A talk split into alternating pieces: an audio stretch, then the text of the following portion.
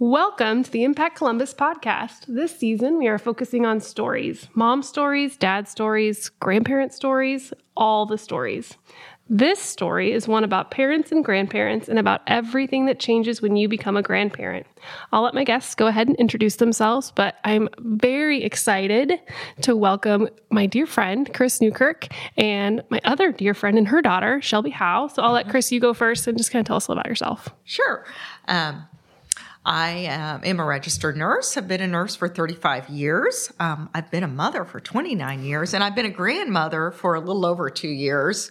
Um, I have a passion for maternal and infant health, and I really want to help make sure we're connecting the dots for moms in our community and making sure, you know, making things easier for them um, to help navigate the health system, because we know it's really, really difficult. But um, Uh, the most exciting thing, though, is I'm a Grammy to uh, two boys, Shelby's sons, and a third one on the way.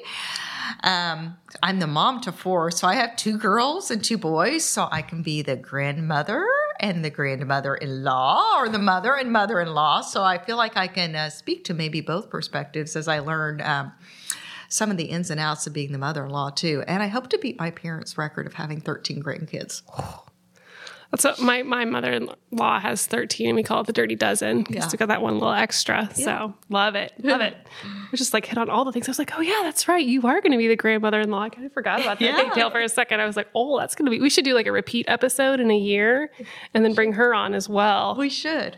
She can give the dirty facts. Though, right. That'll be like our season three update, right? Exactly. All right. Well, Shelby, can you kind of give us your background as well? Yes. Um, so as you said, I'm Shelby Howe. I was once the favorite of my mom, but I have been replaced by the three little men going to be in her life.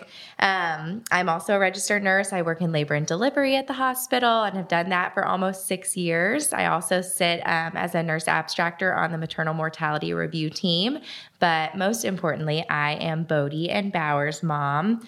And sometimes I also have to act as a mom to my husband, but right. It just depends on his behavior for one hundred percent, the day. Yes. So you have three boys? Yes. Right. Yeah. Yes. One is a little bit bigger. Yes. Just slightly. Yeah, love exactly. It. Well, I don't know if you guys picked up on that, but there's just a wealth of experience currently in this room. I'm outpaced, I think, motherhood-wise, definitely grandparent-wise, uh, nurse-wise. Little man decided to wake up and say what's up. That's totally fine. Um, so just go ahead and get started. And we really wanted to talk about that transition from being a mom and kind of adulting or parenting adult children and then moving into grandparenting and how different that is and how, you know, from becoming a new parent, that can kind of be hard and, and working on all those boundaries as well. So starting with when maybe Shelby was expecting, I don't know, Chris, if you could kind of talk about um, some of the things that you did to prepare for little Mister Bodie's arrival. Uh-huh. So, um, you know, aside from, you know, preparing for all the physical needs they're going to have, you know, the crib, the, the safe sleep, the bassinet, the baby monitor, and the essentials, um, really wanted to make sure we were supporting them emotionally. And, you know, making sure um, we were doing everything we could to protect our newborn, you know, the newborn that was going to come into our lives, not ours, but uh, theirs, um, with immunizations. Um, Bodie arrived uh, two months into COVID nineteen, so um, that put a damper on the first grandchild's arrival. So a lot of masking, a lot of hand hygiene, immunizations, um flu, COVID, and your D P T. So yeah. really making sure we were all on board with our vaccines to protect the new arrival in our life. If I didn't know what a D P T is, what is that? Diphtheria, pertussis, and tetanus. Because that's whooping so cough and that piece. Is, yeah, whooping cough. That's a big risk for newborns. Yeah, that's funny because I, I remember telling my parents, and that was, gosh, nine and a half years ago now, I'm like, well, you can't come until you get this shot. And I don't think it was as common that long ago to, to do that for grandparents. And they were like, I don't even know where to get this vaccine at. I think they had to go to the health department to get it. But um, it's just, it seems like kind of a big request, I think, from a parent, like, hey, I need you to go get a shot. But uh-huh. probably on the grandparent and you do any of it anyway. So exactly. Absolutely. Exactly. It'd be interesting also to track like becoming a, a new grandparent during that COVID time versus, mm-hmm. you know, when little Mister Bauer came in, he, he had a little bit of an interesting time coming yeah. versus the next one and how that'll be different. Um, yeah. Just through those, that experience. Awesome. Um, were you surprised by anything that was different after Bodie was born? Yes, there were several things. So, um, No formula packs were sent home from the hospital. So that was something new. You know, that's kind of, they like send you home with your little kit to help you care for.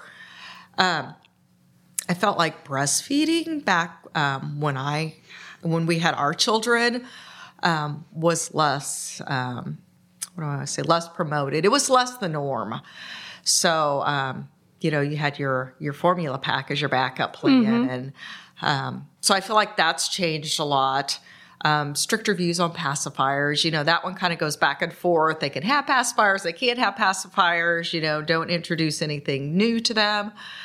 Um, and the sleep sacks. That's the big one. So the safe sleep, you know, mm-hmm. um, when we brought our children home, you know, um, they had moved from sleeping on their bellies mm-hmm. um, to sleeping on their side or their back, but then they still had the wedges. And now it's all um, safe sleep, alone on your back in a crib. Um, so that really changed as well. So really trying to stay up to date on that information and knowing what's the safest way um, yeah. to, to help support the care of our grandchildren. Absolutely. I think that's hard to stay on top of too once you're outside of that world. And I know you're still professionally in that world, but once you're kind of not parenting through that, mm-hmm. it's kind of like, oh, I got to get back into that. And that's really, that can be kind of different. I don't know if there's a lot of really good resources out there either. Right. We'll work on them. We'll build right. some really good right. ones for grandparents, but awesome. Um So Shelby, from your perspective, I heard Chris talk about, you know, all the things she did to prepare. Was there anything that you remember just being like, oh, that was so helpful? Yeah. I mean, obviously it was very different from when I had Bodie and when I had Bauer. Um, Bodie was a thirty-nine week induction. Everything was beautiful and smooth.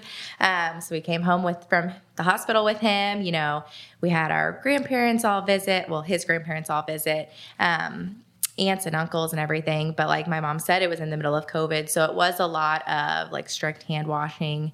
I was kind of that psycho first mom when That's it okay. came to hygiene. Right.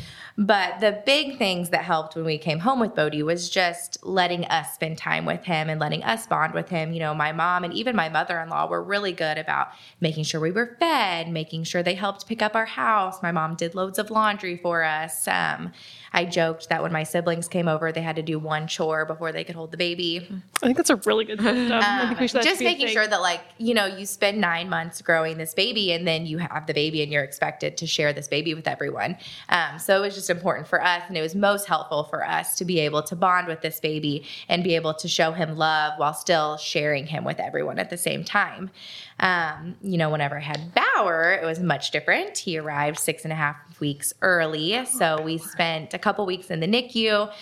So I went from being a psycho mom about hygiene to being even more crazy about hygiene. Um, you know, just making sure that everyone in our family knew, like, I did not want them to kiss him.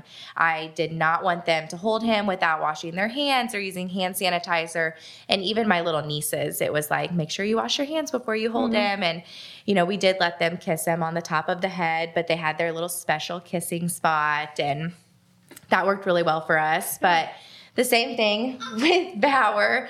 Um, as with Bodie, it was just really helpful when they came home, when we came home, that they helped us keep our house up, like up in order yeah. and just allowed us to spend time with him and really respected our time as yeah. well. Okay. So we were talking about things that were helpful. So thinking about not your mom or your mother-in-law or anyone in your life, but maybe stories from a friend mom or mother-in-law or someone else.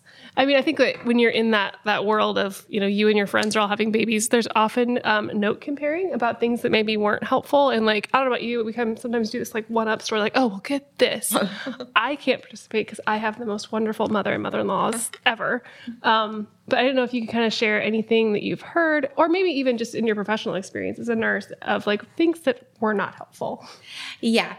I don't think that I heard like from any one specific person, like, don't let them do this or don't do that or, you know, anything like that. I think just my own personality, I knew kind of what my expectations were of my mom and my mother-in-law. And I think that they both kind of knew like what I wanted whenever both of the boys were born. Um, I think the most important thing is to just know that it's okay to say no. It's okay to say we don't want visitors tonight, or it's okay to let them help you. It's okay to have your mother-in-law bring you a meal. It's okay to have your mom come over and mm-hmm. hold the baby while you take a nap. And I think that was like the biggest thing is just kind of having those boundaries already out in the open before the baby gets there, because then there's not tension and there's not hurt feelings. It's just kind of like, well, this is already what we expected her to want. Um, so I think that's the most important thing. And I think that's what helped us the most yeah. whenever both Bodie and Bauer were born. It probably helped a little bit more with Bodie just because he was our first baby, you know, kind of knowing what our expectations were.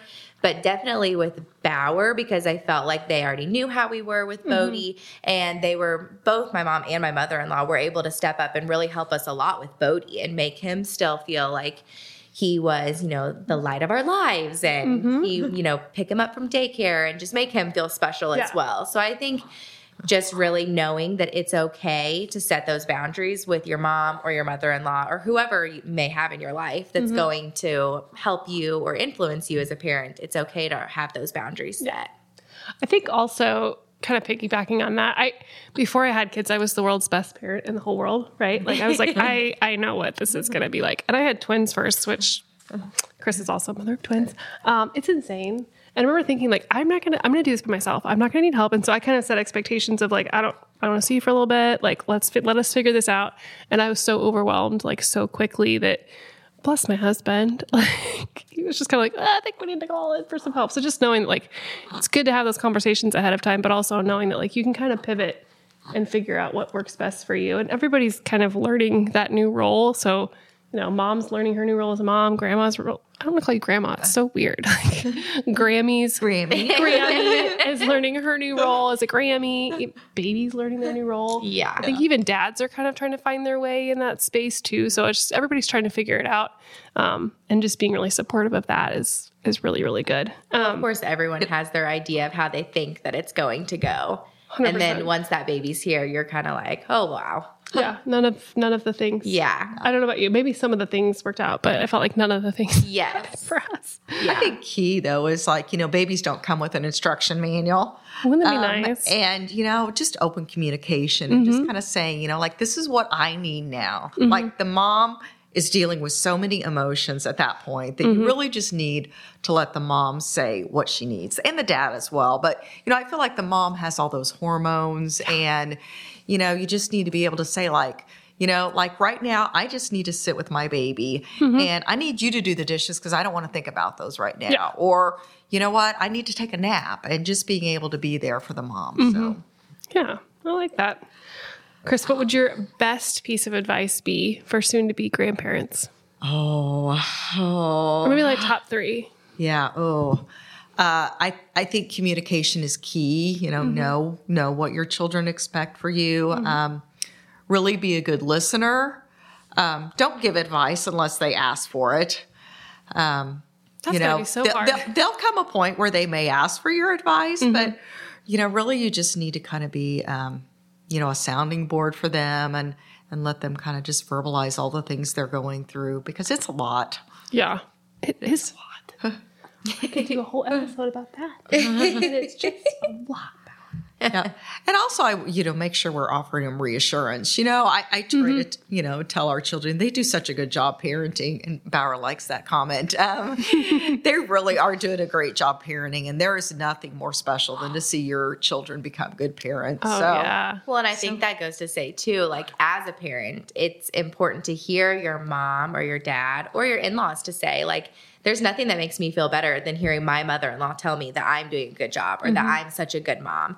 And I mean, to have your mother-in-law tell you that, who's raised, you know, her baby, who she thinks is like the light of her life, it's good to hear her say that you're doing a good job. Because yeah. of course, as a mom and as a daughter, my mom tells me I'm doing a good job all the time right. because I was her favorite. Because you're precious. So I used to hear that all the time. Right. But to have your in-laws say that, I think, is really something to be said. Yeah. That sometimes there maybe not be that relationship between, you know, daughter and mother-in-law, but to have them say that. So I think it's important for in-laws to not be afraid to say, you're doing such a good job, or you're such a good mm-hmm. mom, or you're such a good dad. Because I think it does I mean, it means a lot to hear it from your mom and dad, but it says something to hear it from your in-laws. Oh, yeah. And I think sometimes, like, it can be such a thankless thing sometimes. Yeah. Like, you're just constantly, like, doing all the things and, like, bless him, he's super cute, but he's not telling you thank you. Yeah. He's not like, you're doing a great job, Mom. Yeah. For sticking out that N I C U time. You know? Like, he's he's very appreciative someday. Probably when he has his own kids, he'll be like, oh, this is what they did. Right. Thank right. you. They'll probably call you at that point. Right. And you'll be the mother, and they'll be like, I know, thanks. Yeah. You're doing great, too. Yeah. That's awesome. I love it. Um, any things about, we kind of already touched on a lot of these, but just for, we kind of, I both, I've heard you both say a lot of, you know, communication is key. Like, that's the big thing. So if there was, you know, top couple of things to communicate with um, the grandparents to be, what would your advice be there? I always tell my mom, and I tell my mother-in-law the same thing, like, you had your time to be the mom and the dad. So, like, now is your time to be the grandma and the grandpa. Um, and I don't say that in a mean way or say that in a way to hurt anyone, but it's like, you know, I'm the mom, you know, I'm going to discipline, I'm going to want to do the hard things and want to do the fun things. But I think it's important for grandma and grandpa to know that, like, you're not their babysitter. Um, you can babysit them. But the most important thing is that I want my kids to have fun with them. I want them to know that grandma and grandpa is a fun time. Um, and I think it's just important to remember. And I think it's okay to say, like, I am the mom. Um, and I, I mean, I have to tell my mom that often. I'd love to be a fly on the wall for that. And I will never discipline them. So let's just mark right. that off the table right. because right. I don't want that. It's not going to happen. But I've had to say before, like, okay, I'm the mom, you know, if we're all together, you know, and she's, you know, not that she's doing anything wrong, but I've had to say to you before, like, I'm the mom, like, I've got, got this, this, you know? And I think that it's okay to say that. And I think there's just such a stipulation over, like, this shared role, and I think it's just okay to say, I think it's okay to set those boundaries, and yeah. I think it's okay to communicate that with whoever it may be that's helping. Yeah. So I think that's just important to remember. Yeah. I think that's true in any relationship. Like, you're always kind of negotiating, like, what, what is okay, what's not okay. And then yeah. it can change over time too. Yeah. So wrong that I'm already really looking forward to being a grandparent. Like, I don't want it to happen anytime soon because, like, my oldest are nine, right. but, like, I'm just like, oh, it looks like a lot of fun. Yeah. I'll come to my house for a couple of days and then I will send you back. Exactly. I don't yes. know. Right. Exactly. Yeah. You can exactly. do. It's, it's there. Um, Anything else, final thoughts that you guys really wanted to get out that you didn't? You guys have shared a lot of really good tips. Yeah, uh, just one tip. You know, breastfeeding has really oh, become yeah. more normalized um, since when I had my children. And, you know, I think it's great. You know, there. You know, you know, when I had our children, when we had our children, you didn't nurse in public, you know, now oh, yeah. they're, they're, you know, they're, it's acceptable now. And, um, I'm happy for that. But, you know, the important message for moms is that that doesn't come easy either, easy either, you know, really the important thing is that your baby is fed. Mm-hmm. So, um, you know, really making sure we support whatever method our moms, you know, mm-hmm. want to use to feed their children. I think that is super important. Yeah. Um, don't create a stigma over one is better than the other. And yeah, I think so.